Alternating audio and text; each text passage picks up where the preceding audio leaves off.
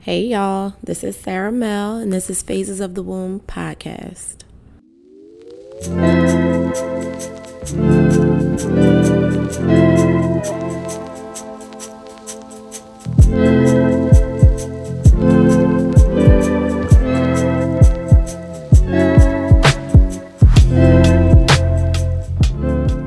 Today, we will be talking to Meredith, a former colleague at two different hospitals in Houston and in Seattle.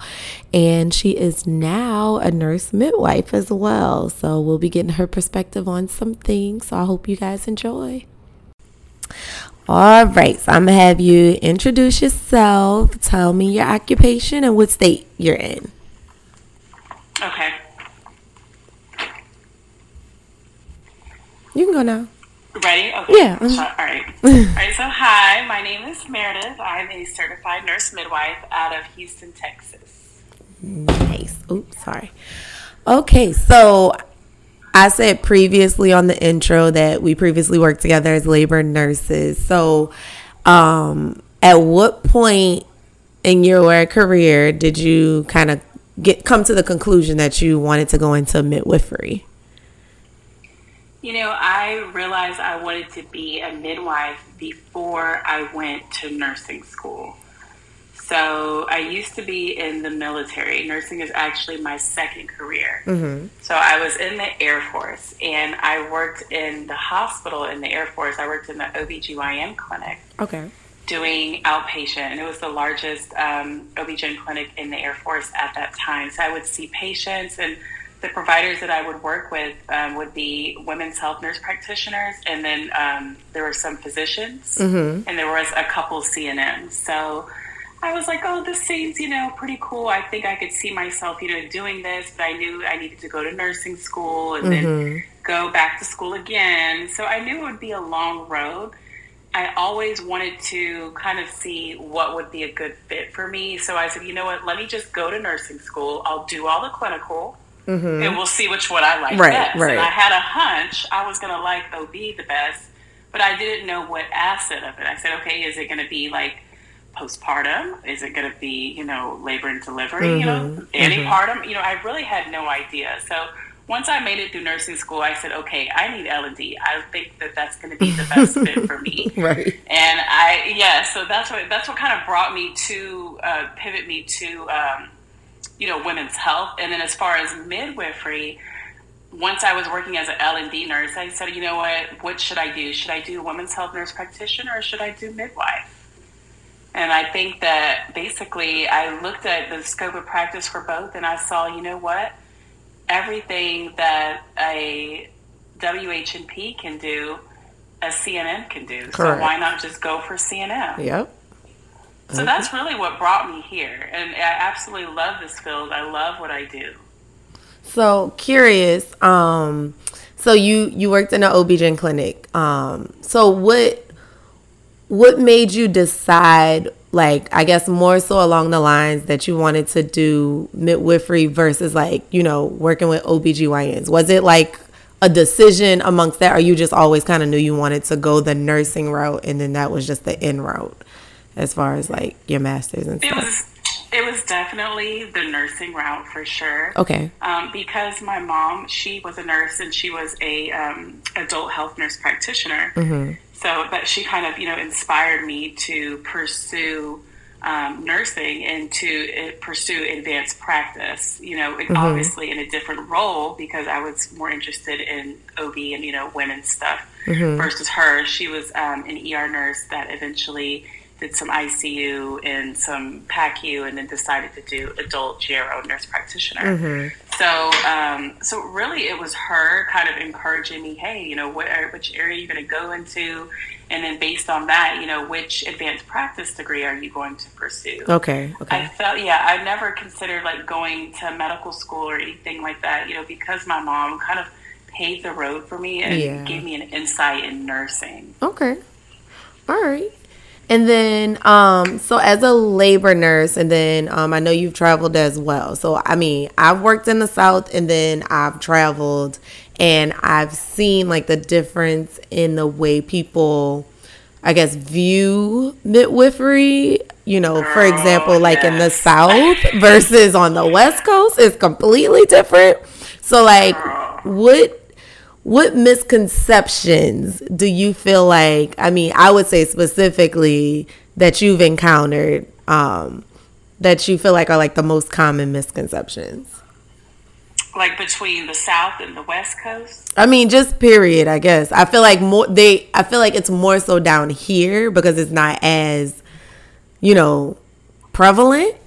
But Correct. just what common misconceptions do you find There's yourself hearing? so many misconceptions. I've had people be like, "Oh, so you're a midwife? Oh, so you do home birth only?" Yeah. And I'm like, "No, I don't do mm-hmm. home birth. You know, most CNMs don't even do home birth. A lot of them do in hospital birth. Though we can do home birth and we mm-hmm. can do birth center. Majority of CNMs work in hospitals. That's just mm-hmm. just how it is. That's what people choose to do for whatever reason it may be. I have people that they like, oh well, when are you going to go back to school to be a nurse practitioner? And I'm like, baby, I am. A nurse practitioner. I am an advanced practice nurse, but I think because you know, certified nurse midwife doesn't have like certified nurse midwife practitioner or something Yeah. like that. You know, a lot of people um, that are not medical, they are very confused. They're like, "Oh, so you can write?" I had a friend just the other month. She's like, "You can write prescriptions." I was like, "I'm an advanced practice nurse." Yeah. I'm an APRN, baby. I don't know what you thought I was doing. I promise you, I'm an APRN. You know, I, I promise I did not go through all this school, Right. You know, um, for nothing. So um, they're just like, oh, I, I just guess I didn't understand it. So I feel like that's a big misconception. And um, and then other people they seem to think, oh, well. You, so you can take care of, um, you know, the baby. They think we take care of only the baby. I said, no, it's mostly the mom, and then we can take care of the baby, you know, up to 28 days of life. Right. Right. But a lot of in hospital midwives, especially in the city and whatnot, they're not doing um, a lot of the newborn care. I've noticed. Mm-hmm. You'll see that you know more in um, CNMs that work in hospitals, maybe in a rural area. Yeah. Because I, I feel like typically people don't have a lot of access too to like multiple pediatricians, multiple providers. So you kind of group all of your care together, um, especially in rural areas when you have to drive, you know, a bunch of places Yes. to go places. But um, I feel like people don't even realize like when they. I feel like people hear the term midwife and just be like, oh, you know. It's not really like a medical thing. I get the midwife doula thing all the time, but I'm like, y'all realize how long I've been in school? like I went exactly. to undergrad, I had to go through my bachelor's, and then I had to get a master's. Like I've been in school. Like I promise you. Like I'm an APRN. Yes, they just have no idea. And you know what? Another thing I got um, uh, several months ago, maybe at the end of last year, um, I, I had a friend. She's like, "Oh, girl, I won't be seeing you. I'm not having any more kids." I was like, "Well, we we do more than Right. prenatal care and birth yeah. and postpartum. You are aware of that, right?" And I was like, "I do well woman exams, STD checks. I can put in IUDs and Nexplanons. You know, we can do." All that types of write you a script, you know, BV, yeast, any Yeah. of those issues. I can manage, you know, basic, basic, you know, um, like depression, basic hypertension um, that requires, you know, maybe one medication, you know, things like that. I do wellness panels. She's like, oh my gosh, I didn't know you could do all that. I'm like, well, trust me, uh, we can do it all. Uh, Trust me. So, um, so yeah, I, I love spending, you know, the time to educate people more about our role, you know, in our profession, about what services we can offer. Because I find that most people, um, they think it's just all, you know, if they either think we're a doula, they think we only see people that are pregnant, you know, or they have no idea that we're advanced practice nurses. Yeah. Or think they can't even if they see you in the hospital, they think that they can't get an epidural too. That that's another thing I get like, oh no, I'm not seeing a midwife because I want an epidural. And I'm like, you can do both. Like Yes, you can. You do can both. do both. Yes. But yeah, I feel like there's just so much that people don't know. And I, I also I, I wonder if it's like we have so many different levels of midwifery. You have lay midwives, you have, you know, practical midwives, you have all these different things and nothing is really standardized, you know. People just use the term midwife and people are like, well, what exactly do you do? What can you do? What can you not do? And I don't know. I just I don't really know how. I mean, outside of you know doing the stuff that I do on social media, I don't I don't really know how we kind of start shifting people's mindsets around around midwifery. You know. You know, it's definitely an uphill battle for yeah. sure because there's so many different types of midwives and um, certification or, or licensing, you know, schooling, education requirements for all these different types of midwives, it can be very confusing mm-hmm. um, for most people that are not familiar with our profession. Yeah. Um, you know, there's a lot of CPMs. They usually do, you know, home birth or birth center, mm-hmm. um, and their training is different from ours. You know, because they're not nurses first. Right.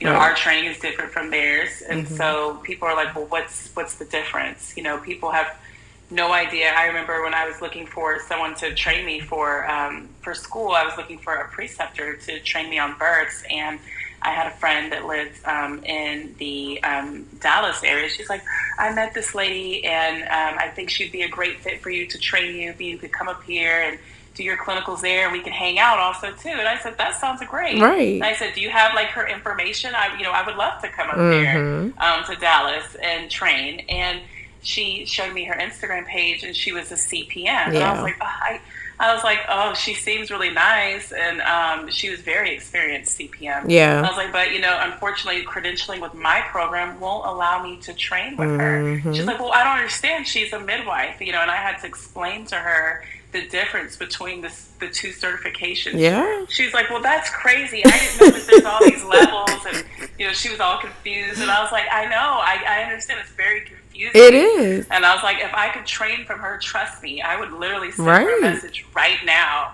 I was like, but I can't. It's so different. Yeah. So, um, so yeah, a lot of people. There's just so much confusion around it. I, I, don't know how we could clear it up besides just, you know, doing our best to educate people. Mm-hmm. You know, when the mm-hmm. topic comes up, I think that you know CNMs and CPMs we have um, similar but um, you know overlapping but different skill sets. Yeah. And there are things that they are very knowledgeable about, and there's also things that we are very knowledgeable about. Mm-hmm.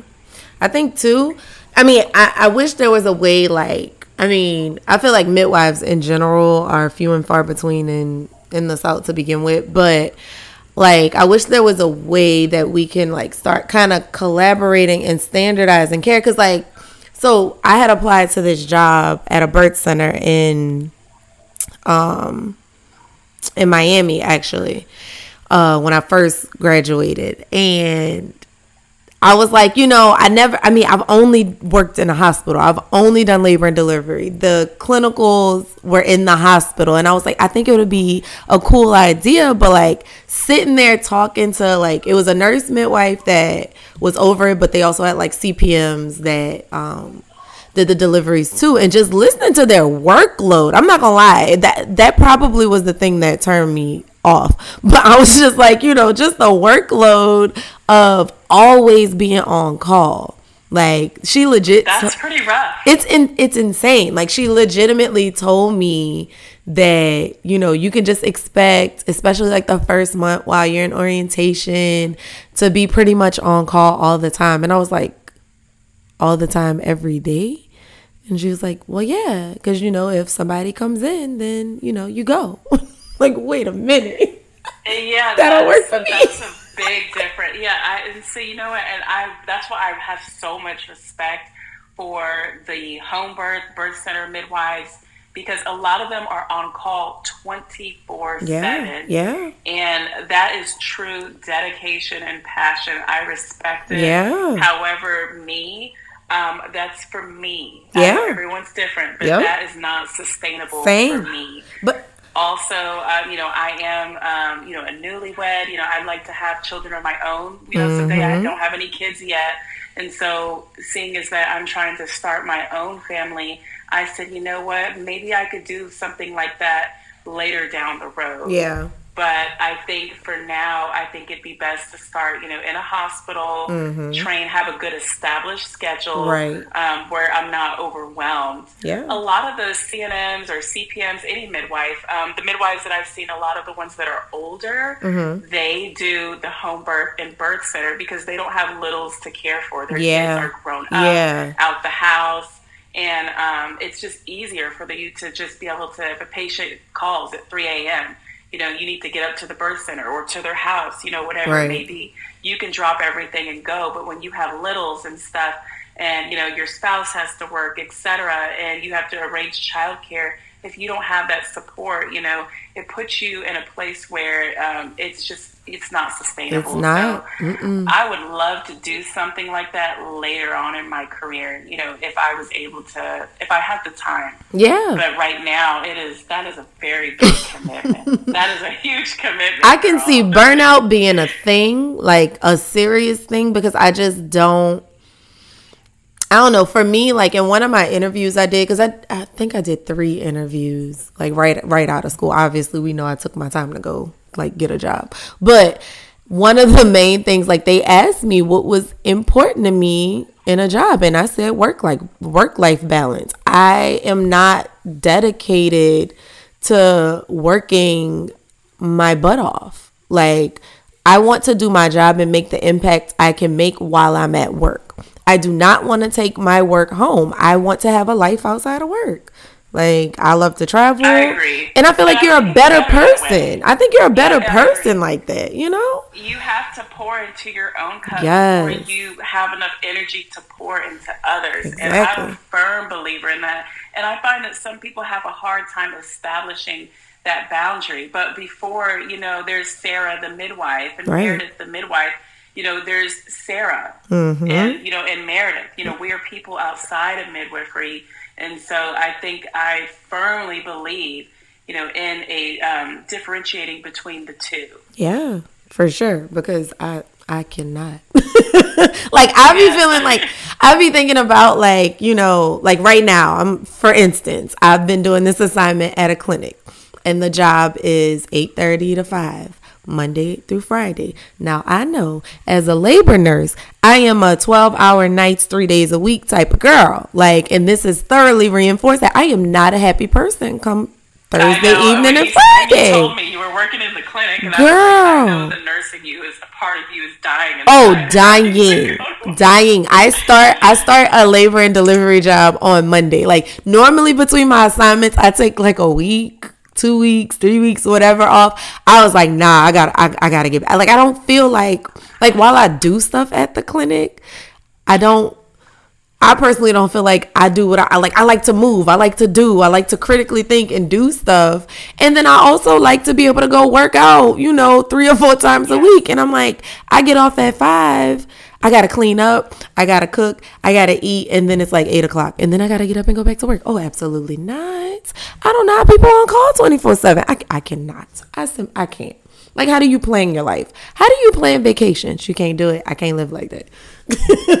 yeah, I, I can't do it either. That's why I was like, I know for sure I need a good work life balance. And I feel like a lot of younger people are starting to see that. Yes. Especially, sure. you know, the millennial, the Gen Z crowd, they're saying, okay, I saw my, you know, baby boomer parents or maybe Gen X parents, you know, work themselves to the bone. Yeah. And do overtime and etc. So they're just like, you know what, I don't want to be like that. I want to work, but I want to be able to say, okay, it's the end of the day I'm not answering any more calls. I'm mm-hmm. not answering any more work emails. Like this is it, and I'm done. Yeah. Put yourself 1st mm-hmm. and I mm-hmm. love that for us because I think we all deserve that. Agree, because I think that's when you start to see like, you know, when you see these providers um, in the hospital who are very like nasty and you could tell they just kind of do stuff just to get it done, not necessarily like going above and beyond. And I'm like, I wonder if they started off like that or if they've, you know, dedicated all of their time and all of these years to just doing this and not pouring into themselves and that's how they got here. And I'm like I never want to be that. I all like I love doing what I do. Like 6 7 however many years later, I love labor and delivery. I love doing what I do. Like it's my passion. And I don't ever want to lose that. And I feel like taking a break sometime helps, you know? It's it's absolutely required. Yeah. It is a requirement to take a break because that burnout is real and people are always talking about healthcare provider burnout, mm-hmm. nurse burnout, you know, even, you know, midwifery burnout um, I was talking to one of the midwives where I currently work, and she's been doing this literally longer than I've been alive. and she said that a lot of midwives burn themselves out yeah. early. Yeah. And I said, no way. Are you, really? Like in the hospital, you know, with this good work life balance? Because we have a good work life balance. Yeah, and for sure. She said, you'd be surprised. She's like, a lot of midwives will do about five years or so, burn out mm-hmm. and leave, you know, or they'll maybe have a kid or two and then, you know, choose to basically be a stay at home mom and then leave and then they yeah. won't come back to midwifery. And I said, I had no idea because I haven't met any, you know, like that as of yet but she said it is a real thing. And she said people get basically like a birth burnout. You know hmm. you get having to take care of um, of women and like you're trying to help someone they're non-compliant. Yeah. Um, you know things like that. And i mean everyone has the right to choose what is the best care for them personally mm-hmm. of course. I'm talking about some you know unsafe things. Or yeah. they're choosing not to do certain things because of their beliefs or whatever and um, it ends up being unsafe. You know, having to transfer care to a physician. Mm-hmm. You know, things like that. She said, you know, it, after a while, you know, it takes a toll on you. Yeah, and I mean, I could definitely see that. I've, I feel like I've just as a nurse been in. I mean, you know, it's real easy to chart patient refuse, but I just feel like you know, especially when you're like dedicated and giving all the options and giving all the risks and benefits. And you know like you know you got a strip going and you like that does not look great. That baby is not gonna look great when it comes out. And they be like no i'm not doing this.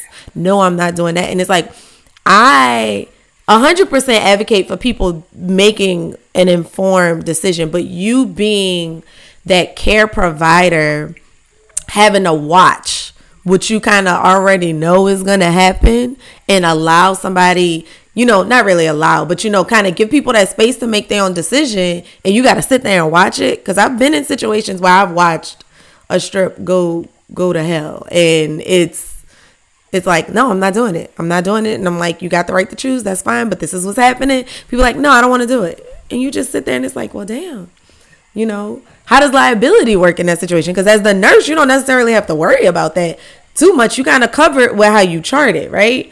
But as the provider, how does that even factor in? You know, I just feel like that's it, tough. Uh, it's it is tough. Uh, we um, had a situation that was described to us. Um, me and there's another new midwife in my practice as well. So mm. um, there was a case study um, described to us in which they said they had a patient that was, you know, a term pregnancy mm-hmm. and she was pre she had preeclampsia. Mm-hmm. And her blood pressures were, you know, very high, um, mm-hmm. you know, within severe range, like, you know, over the 160, over mm-hmm. 110. Yeah. You know, that's usually the threshold for severe.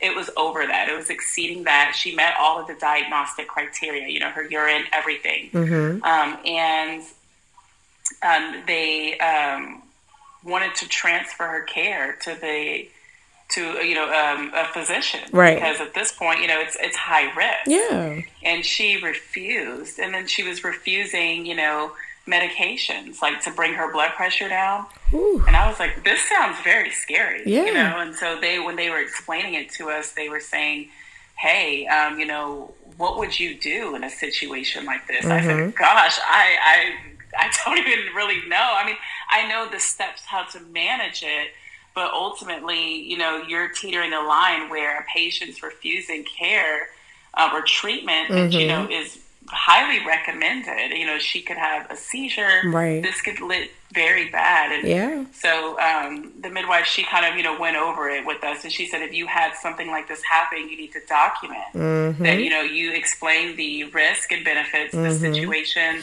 and you know that basically despite you you know explaining these the patient has chose to you know forego this treatment they've been made, made aware of what could possibly happen mm-hmm. she's like mm-hmm. document all of it yep. try to see if there's a certain reason why they're refusing you know, maybe is it is it just uh, a miscommunication? Do they just not understand how severe it is? Mm-hmm. or are they, you know, just choosing?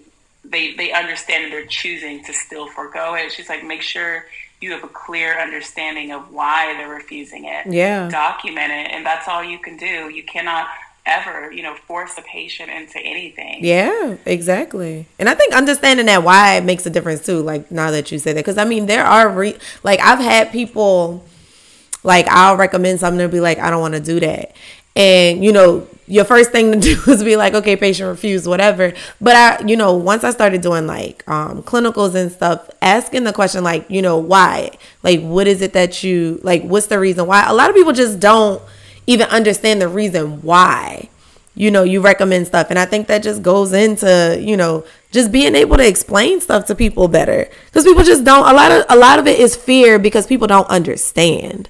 Not necessarily Yes. that they don't want to do it i mean you have those people that just like hell no i'm not doing nothing you say but um a lot of it is just people don't understand the reason why like why is it important like what'll happen if i don't you know i don't know Yes, It's- and that's where good patient education comes in. Mm-hmm. 'cause You've got to make sure they understand. Hey, if your your blood pressure is very high, I am highly concerned, Mm-hmm. And I am uncomfortable. Yeah. with what uh, what I'm seeing on this monitor. So I, you know, strongly recommend, you know, that we manage it, you know, with this, this, and that, and you know, and this is why. yeah And also, if we do nothing, you know, this is what could possibly happen. Yeah. And I think too, um, I've seen a lot of things where people talk about how, you know, providers try to scare them into doing stuff. Um, I mean, I have some, watched some providers basically like just say just to get somebody to do a section, like if you don't do this, your baby gonna die. But I think sometimes in situations specifically like that, you have to be like real blunt about, you know, what can happen and what can be the ultimate, you know, like the worst thing that could happen. Like I need you to have that in your mind, like not to scare you, but like to know that it is a possibility, you know, because that's not that's nothing to play with. People don't realize like your blood pressure is not supposed to be that high. It's just not like that. I don't know, man. I don't know. Yeah, that it's high. Yeah, I think that it's important that they understand, and you know, you have them. You know, I even asked um, when they presented this case study to me. I said, when it's you know uh, very critical like that, would you you know have the patient sign a document stating you know that they refuse care, mm-hmm. of you know, of, or for you know whatever it may be, or do you just document it in the note? She's like, oh, you just put it in the note, you know, but. Yeah. Um, having a a basically a decline, like a consent, you know, saying I decline, you know, X Y Z. Yeah. You know, I've been made aware of the risk and et cetera, because they do it for other things. Mm-hmm. I said that would be a good consent to have. A hundred percent. Yeah. Because the last thing, I mean, this is America. I mean, everything's all about like litigation, Yeah. lawsuits, etc. So it would be nice to have something like that. I mean, I hope you know, Lord forbid, I never have to have a patient sign anything like that, and they're in you know a critical position, you know, Yeah. like this case study was. But I mean, wow, it's just you, you want to provide, you want to help people and help guide them to make the best Mm-hmm. um, health decisions, you know, for themselves, you know, for their baby, for their family. Yeah.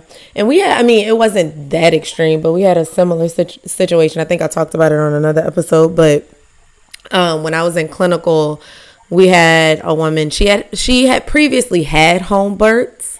Um, she was planning on having another one and like unassisted, just her and her husband.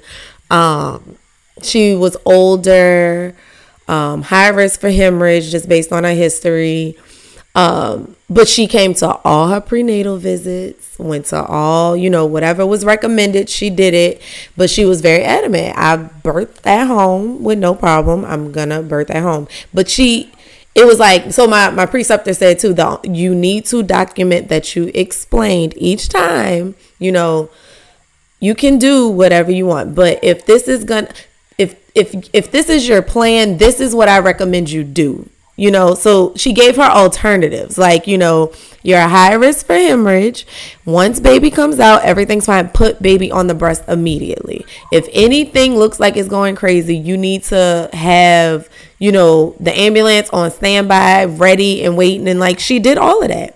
Like she made sure, like she had contacted whoever the ambulance people were. She contacted the fire department. She knew which hospital she would go to if anything happened. Like she had it all set out. So while we, you know, we're charting just to, you know, if anything bad happens, she also educated her and was like, you know, obviously this is the the decision you're going to make right? Which is fine. But let me give you the tools to do this safely too. so I That's thought really I thought that was real yeah, I thought that was amazing because at the end of the day, like like we say, people gonna do what they want to do regardless. You get what I'm saying? Like, and at the yeah. end of the day, they have the right to. It's their bodies.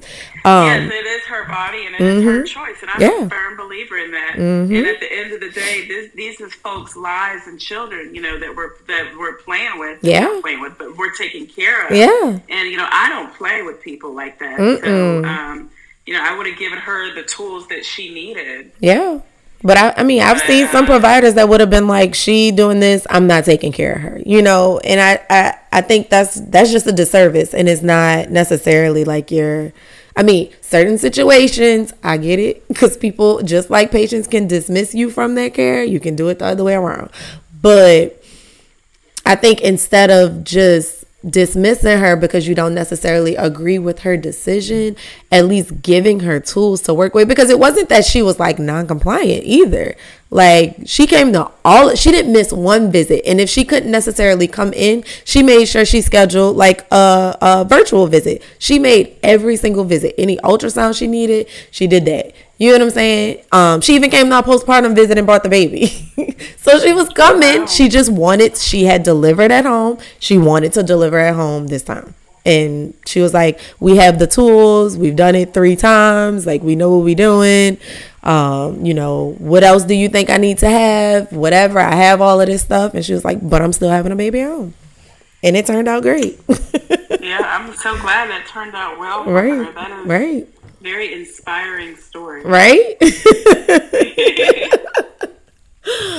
All right. So the last thing um, I wanted to ask you, so you know, working in labor and delivery, and then traveling and working with different providers and having all these different experiences, and now that you're practicing as a midwife, um, how do you intend to like, I guess, incorporate all the different experiences you had into you know providing the best care you have like that the best care that you can i guess as a a midwife just to you know bring midwifery into like a bigger light i guess. You know i worked at quite a few different hospitals as a labor delivery nurse mm-hmm.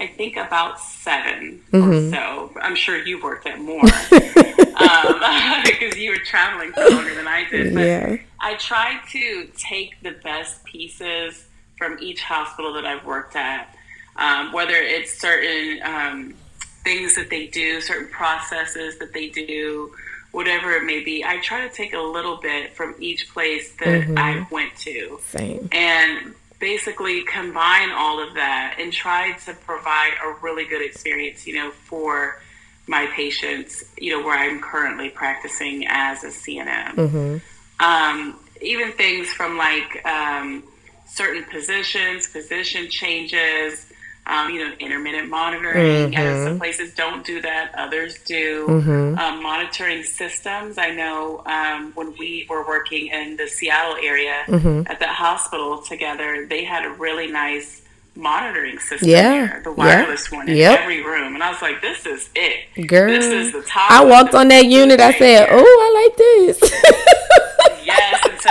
anytime anywhere else, I'm like, hey, there's these other monitors. You may want to order them um, they're amazing, you know, because I know a lot of hospitals like, oh, we have wireless monitoring, but we only have like two or three. Yeah, yeah. And then you know they're all being used at the same time, and so you can't guarantee that your patient that is wanting to go, you know, low risk, um, mm-hmm. minimal intervention. Um, type of laboring thing um, can have that. Right. It's not a guarantee. Right. So I would like fair. love to see you know things like that, like just little things like the different positions and um, certain rules regarding you know the whole eating and drinking and labor thing like mm-hmm. i try to bring the best of everything and combine it into you know the ultimate experience yeah and i think traveling definitely provides you with a much wider range of perspectives and that's that's really the reason why I started traveling. I mean, I didn't know I wanted to do midwifery when I first started traveling. I kind of got got that idea once I started traveling, but I feel like I was seeing things within my hospital that was I'm not gonna lie, I think if I would have stayed where I was here, I would have burned out real quick. Cause you see so many things that you can't do, you know, as the nurse, there's only so much you can do. Just at you know, so only so much you can do. And it's like, you know, you see all of these things that are just not right and it's like I can't, I can't. Like I need to. There has to be a better way. Everybody can't be doing this. You know, everybody cannot you be. Go somewhere else. Yeah, isn't doing that. Girl, like oh my goodness. I want to say when so, I when I went to California, it was my second year of travel nursing, and um, it was the first time I saw people increasing pitocin by one every 30 minutes by one like yeah. something as simple as that and like i had a doctor tell me like if they're adequately ripened um and they're you know wherever they need to be in you know whatever stage of labor they shouldn't need more than six units of pitocin i said child i be in the south and they be going up to 40 oh, and i'm like six 40 Girl, I've worked some places where they be like, go up to forty. I don't touch forty. That's not my. That's not my type of party. I'll get yelled at every day to every day of the week to not go above twenty because I'm like, you want to take a pit break? You want to try something different? Because if we got to go up to forty, clearly there's a problem. Something not working. You know. I wow, that's insane. I don't think I've ever. I think I've maybe went over twenty a handful of times. Yeah and they were usually for inductions mm-hmm. um, where the patient was, you know, not in labor at all. Mm-hmm. Obviously, it's being induced for a medical reason. Maybe it's like 37 weeks. Uh, you know, it's like for severe, um, you know, um, uh, blood pressure. Right. Maybe it's for um, a really large baby, you know, or something right. like that. Mm-hmm. So I find like those are the people I would have to go higher on, but I never went to forty. Girl, Goodness. it's wild. Like just blow your uterus. It's that's what, and that's what I'm saying. I'm like, and then they wonder why they have such a high incidence of hemorrhages or you know C sections and you know non reassuring fetal tone. Like it's all correlated, but it becomes such common practice in certain places that nobody even thinks anything of it. It's literally just like this is just how it is. Like, like little things like I worked um at another place. I, I think I worked at like six or seven places in Houston, but one of the places I worked there because I don't like to name names, but my very first delivery on orientation while I was in midwifery school. The patient was literally crowning. It was like her second baby. She had gone from five to complete and pushing in like an hour. No no issues. The doctor came in as the baby's head was delivering, cut an episiotomy. Mind you, I can probably count on one hand how many episiotomies I've seen. And I think I've done like 12 assignments. Like, I can probably count on one hand because it's not common practice. Like, there's research that shows like that's not necessary, you know, majority of the time. And my eyes were so big and when we walked out, the nurse who I was training with, because it was like my first week, I'm on orientation, I said, Yo, why is she cutting a episiotomy? Oh, she do that to all her patients. Excuse me, what? Like the head was delivering. She like, that's just how it is. That's how she is. And I'm like, it's oh, wow. it's it's so sad that, you know, a lot of these places don't know any better. Like if that's, that's how so you're trained, cringe. if that's how you trained as the nurse, that's all you see that's all you know. You know, that's that's just what they do. I guess that's just how it goes. And I'm like, that's that just it's insane. I... It's insane. Like I'm pretty sure I wrote it up. Like I'm more than sure I did. I was like, though, I gotta be here for 13 weeks. But I just can't. I can't hold my tongue with that because for what reason? For what yeah. reason? You know? But I mean, that's just one example. They got stuff that happens everywhere, and I'm just like, no, I got to do something different because I can't keep coming to work and holding my tongue. Like I got to do something different. Yeah, you have to stand up for what's right. Yeah. And a lot of times patients they're I mean, it depends on your patient, you know, population. Um, I feel like at my current practice, I tend to get people. I get a lot of moms that are a little bit older, Mm-hmm. um, you know, like in their mid to late 30s or Mm-hmm. so, some in their early 40s, and they take a lot of time. Extensive research is being done on Yeah. all these different things. Um, Whenever they have to sign hospital consents, you know, when you're in labor, Yeah. um, we actually give them their consents at 28 weeks so they can read over it. Yes. And they come in with a list. Yeah, as they should though. questions. And I was like, wow, I guess I'm not really used to working with, you know, women that put this much energy Mm-hmm. and um, and time, you know, learning about this stuff. I mean, it's awesome. To, Yeah. You know, to be honest, but in other places I've worked, you know, they're just like they show up, they just sign the paperwork, they don't even read it. Nope. They don't care about anything. They're like, just get my baby out and Yep. I'm gonna go home. Like Yep. that's it. And everyone's different. Different Mhm. strokes, different folks. There's nothing wrong with that. But I'll tell you this: those women um, at my current practice, they read those consents. They're like, "I don't consent to an episiotomy," and I said, "Sweetie, I've never even done an episiotomy." Mm-hmm. Yeah. First of all, Same. I was like, "We don't do them routine. We only use them in emergencies. Mm-hmm. Most usually, it's for like a shoulder dystocia." Right. Mm-hmm. I was like, "That's an emergency." Was like, we always ask you first. We don't just do it. Yep. We don't do blind episiotomies. I was like, that's a very outdated practice. Yeah. And It's unethical. it is very unethical. I do agree. And you know, I, I did a study abroad, um, and when I did a study abroad for midwifery school, Mm-hmm. um, the place I went to, they were cutting routine episiotomies on everyone. And I said, why? And they said, oh, well, they can't feel it. You know, there's a lot of pressure down there. Mind you, these women did not have an epidural. Yeah. When she cut her, I literally, like, a piece of me died inside. I was like, I Mm-hmm. just, I, I can't even watch. Like, I was so shook. I actually Yep. left the room. I started crying. Yeah. I think that's yes, it was bad. that's i mean i think that that kind of i mean and obviously there are are amazing um obs like i don't ever want to make it sound like that i'm just you know shitting on obs because i'm not but No, i feel like OBs. right and i feel like but the way i feel like I know how I was educated in midwifery school. It's to look at the whole person. You're not just looking at the fact that, you know, you're trying to do this procedure that's right in front of you. This is a person. So you're cutting someone's vagina. It's not that you're just cutting an episiotomy. And if you I think if you start to humanize certain situations, you think twice about doing a lot of stuff. Would you want that done to you? No. So how do we Exactly. find, you know, obviously in emergent situations, obviously, like just do the safest thing possible, obviously. But like situations where you just routinely do it, like just because, just be, no, because what happens after that? I feel like studies have shown people have so much nerve damage after that now, and it's like you know everybody, our parents were getting episiotomies, you know, routinely, and you know what what repercussions did that you know lead to? So it's like I don't know the way I feel like nurses have to stay up to date on their practices, I feel like OBs got to do the same.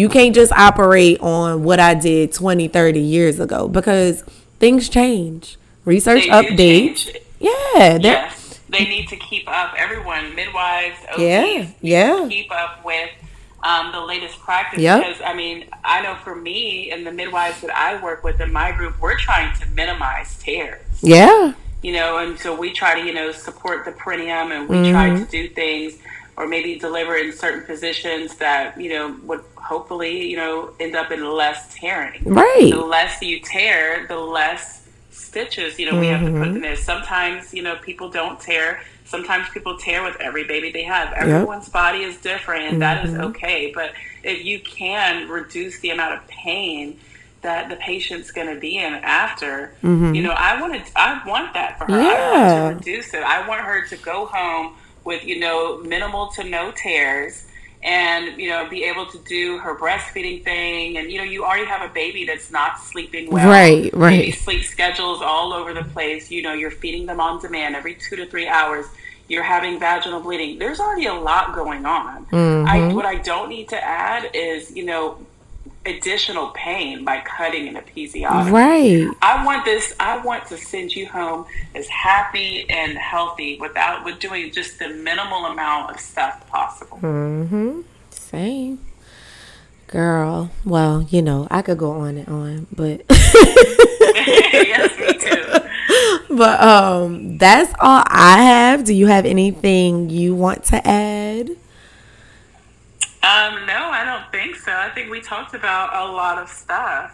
Yeah, Thank definitely you for think so. Of course, congratulations on your new role. Yes, thank you, and congrats on yours. thank you. Yours. I, I just did your paperwork earlier today. Oh, thank you. yes, you're welcome. I'm excited for you to start. I Me think too, um. By the time you are, you know, um, starting and all that, I'll be. I'm, I'm coming off orientation uh, myself, um, Mm-hmm. actually, um, this month. Oh, nice. So, um, yes. So, I mean, I know I'm not the most experienced CNM out there, but I can definitely, as far as your orientation process goes, if you have any questions. Mm-hmm. oh, I'm like, hey, texting what you. I want you to know. Yes.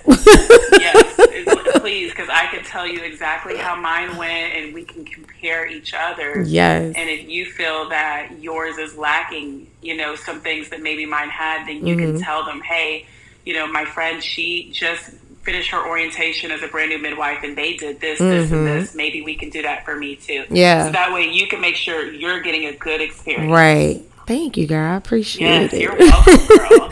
Thank you so much for doing this with me. Thank you. Um, Thanks for having me. Of course. All right. Well, have a good night, girl. Once again, thank you everybody for tuning in to Phases of the Womb podcast. We'll be back next Friday with a new episode. Make sure you're following Phases of the Womb on Instagram at underscore Phases of the Womb. Check out our Womb Wednesday for a sneak peek of our upcoming podcast this Friday. And I'll see you soon. Make sure you're liking, subscribing, leaving reviews, messaging me. Let me know what you guys need. Bye.